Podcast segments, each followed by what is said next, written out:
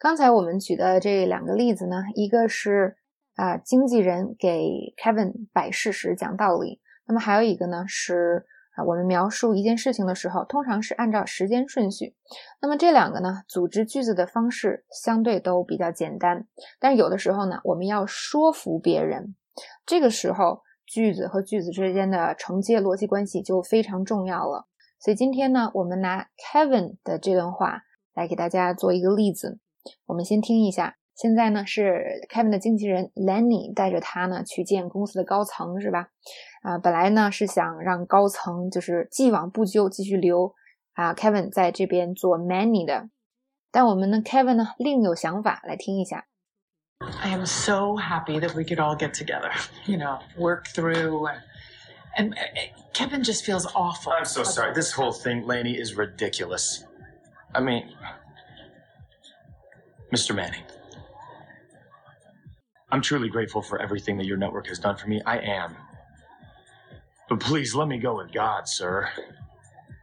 The way I handled myself, and that was wrong. I'll be the first one to admit that. That, that was wrong. Can't we all, at this point, just sort of, you know, sort of move on, right? 那这段呢，其实细看是非常有意思的，因为首先这个经纪人 Lenny 一改啊，面对 Kevin 的时候那种颐指气使、那种就是训人的那个样子，变成了就是哎一副谄媚的样子，因为他现在面对的是这个电视台的高层。但是我们 Kevin 呢，还是一副有点吊儿郎当的样子。那不得不说呢，在剧中 Kevin 的这个形象呢，是一个就是受教育程度不是很好啊的一个。智商好像也不是很高的这么一个三流演员形象，所以即使在这么重要的一个场合，是吧？他说话还是非常的不注意，不分时间地点的。所以呢，我们从 Kevin 的错误里来学一下，我们说话的时候到底应该注意些什么，要避免些什么。首先呢，第一点就是我们说话的时候要避免过多的口头语，这对任何语言都是一样的。就比如说啊，如果今天我讲课。如果我的口头语特别多，就是嗯，你知道，嗯，是吗？嗯，you know 这种的话，可能大家听的也不舒服。所以呢，尤其是到一些特别正式的场合，比如说今天我要去见啊全国首富或者国家总理，好，或者是我在一个大公司我要见高层，那我肯定要把我的话说的啊比较就是提前准备一下，知道我自己要说什么，大概要说什么，至少说的有模有样的，是吧？而不是说两句就嗯这个那个。但是我们 Kevin，大家可以看一下他说的这段话里，里边出现了超级多的口头语，并且呢，用词也是非常的不顾时间、地点、场合。他说的口头语呢，包括 you know, I mean，还有就是重复。他他说完了，啊，that was wrong，然后又说了一个，呃，that was wrong。然后呢，还有就是 just, sort of, you know 这种话。那这种表现呢，都是非常不专业的。所以，其实我们的终极目的是在说话里呢，尽量尽量少带这样的东西。不过这件事情呢，要两分来看，就是它不是绝对的。嗯，之前呢，有同学给我留言说过，就是当时我们讲 like 的时候，就有同学说过，哦，这个我的外教老师说 like 这个词口语里少用是吧？会显得你有文化一点。这个是完全正确的，跟我刚才说的是一个意思。就是我们真正语言达到一定水平的时候，你要去掉这些。没有必要的口头语，但是当你在初学一门语言的时候，尤其是当你刚开始说口语的时候，这些东西是非常有用的。因为什么呢？你组织语言一定会有停顿，大家知道，就是刚开始组织语言，使劲的去想问题的那种困难。那在这个过程中呢，在这些间隙，如果你什么都不说，或者你就变成了中文的嗯，或真的会很奇怪。所以呢，适当的 you know I mean。是吧？是很正常的一个现象。还有那么这些 sort of 代替 kind of 代替有点儿这种意思，或者像 like，在你词汇量不足的时候，是吧？我们经常用它来打比方，这种句式都是非常好用的。而且呢，从我和我身边的人来观察，就是这也是一个非常必经的过程。因为刚开始在你这个语言量不足的时候，这些东西可以帮助你提高你说话的能力。还有呢，就是它是一个过程，不代表说我们永远都要这样。但是如果没有这个过程的话，很多人在说话的时候会真的变得非常的费劲。那口语中经常会出现一种情况，就是我在想事的时候，我就加一些这种口头语。有人就说：“哎，这个工作工资这么低，你的学历又很高，你为什么要来做这个工作呢？”那这个问题也许把我问到了，或者是我需要想一下，那我可能就会说：“I just wanna, you know, get some experience。”所以刚开始我可能没有想到说 get some experience 就是找点经验是吧？我就是 you know 的时候，我就就可以去想一下。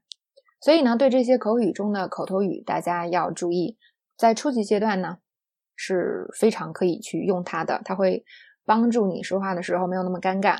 但是呢，在我们的这个语言水平越来越好的时候，我们要慢慢的让我们的话中不再啊或者尽量少的存在这些东西。好，那这是 Kevin 啊说话的第一个问题。那么第二个问题是什么呢？也是最严重的问题哦，就是啊他说话时的跳跃性。比如说呢，嗯，他说啊，Mr. Manning，I'm truly grateful for everything that your network has done for me。说 Manning 先生，我真的很感谢啊，非常感激你们的电视台为我做的一切事情。这句话是非常好的。很正式也很得体，是吧？如果今天呢，我本来就犯错了，是吧？以前在不该发飙的工作场合上发飙了，今天想让别人放我走，我先跟人说这么一句好话是很好的。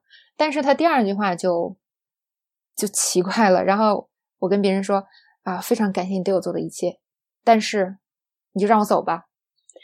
就是前言不搭后语，就凭什么让你走呢？是吧？本来你现在就是还有一个要认错的事情在，你连错都没认，所以在这个时候呢，啊，我们需要做的是啊，摆事实、讲道理，就是很认真的跟别人说明一下我们为什么要走。那么之后别人让不让你走是另外一回事，但是我们自己至少应该做到。比如说刚才第一句，我非常感谢你们为我做的事情，之后理论上应该说什么呢？就说一下。别人为你做了什么？这在生活中也是一样的。你感谢别人，你可以再提一下别人为你做了什么啊？你可以这样说：“你给了我一个非常难得的机会，这个电视台呢是我事业开始的地方，我永远也不会忘记。” You gave me a chance when no one else would.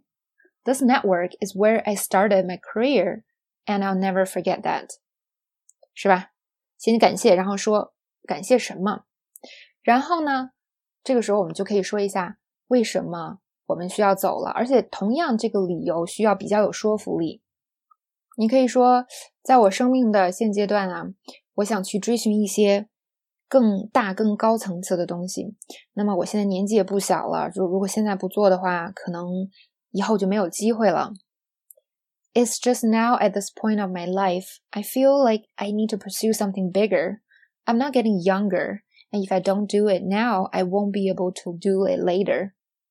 再接下来呢，你需要道歉。你说我真的真的非常抱歉，嗯，我不得不这么做，而且呢，我感我感觉很糟透了，是吧？I'm really sorry to have to do this to you, and I feel horrible.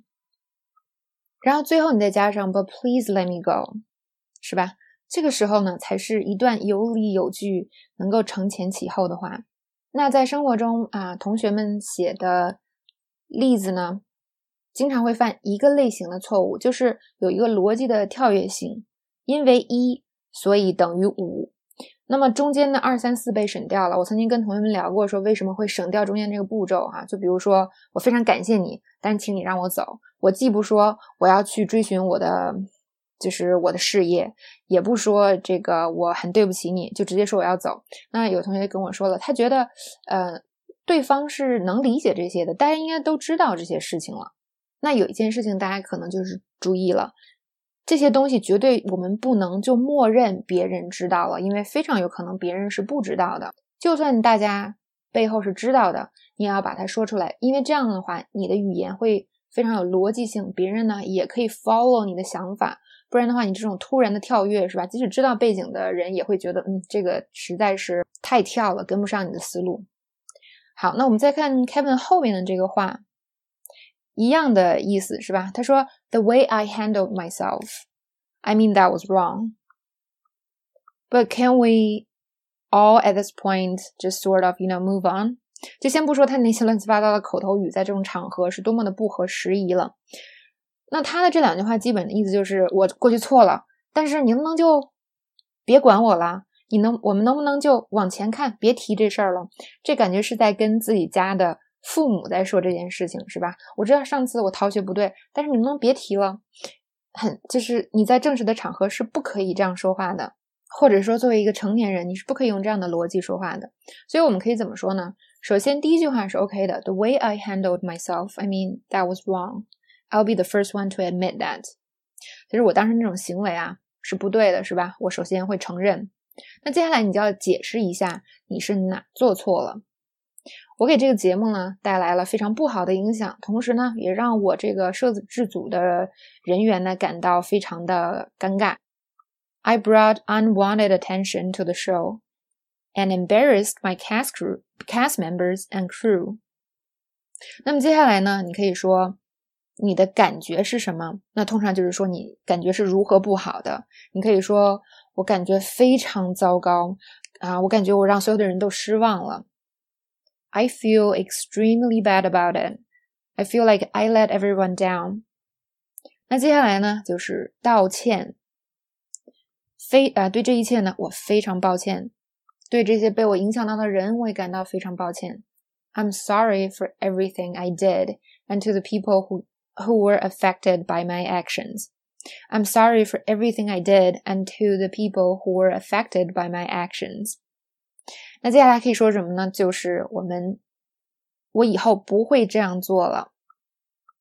I acted completely unprofessional and I never want to do that again to anyone I work with。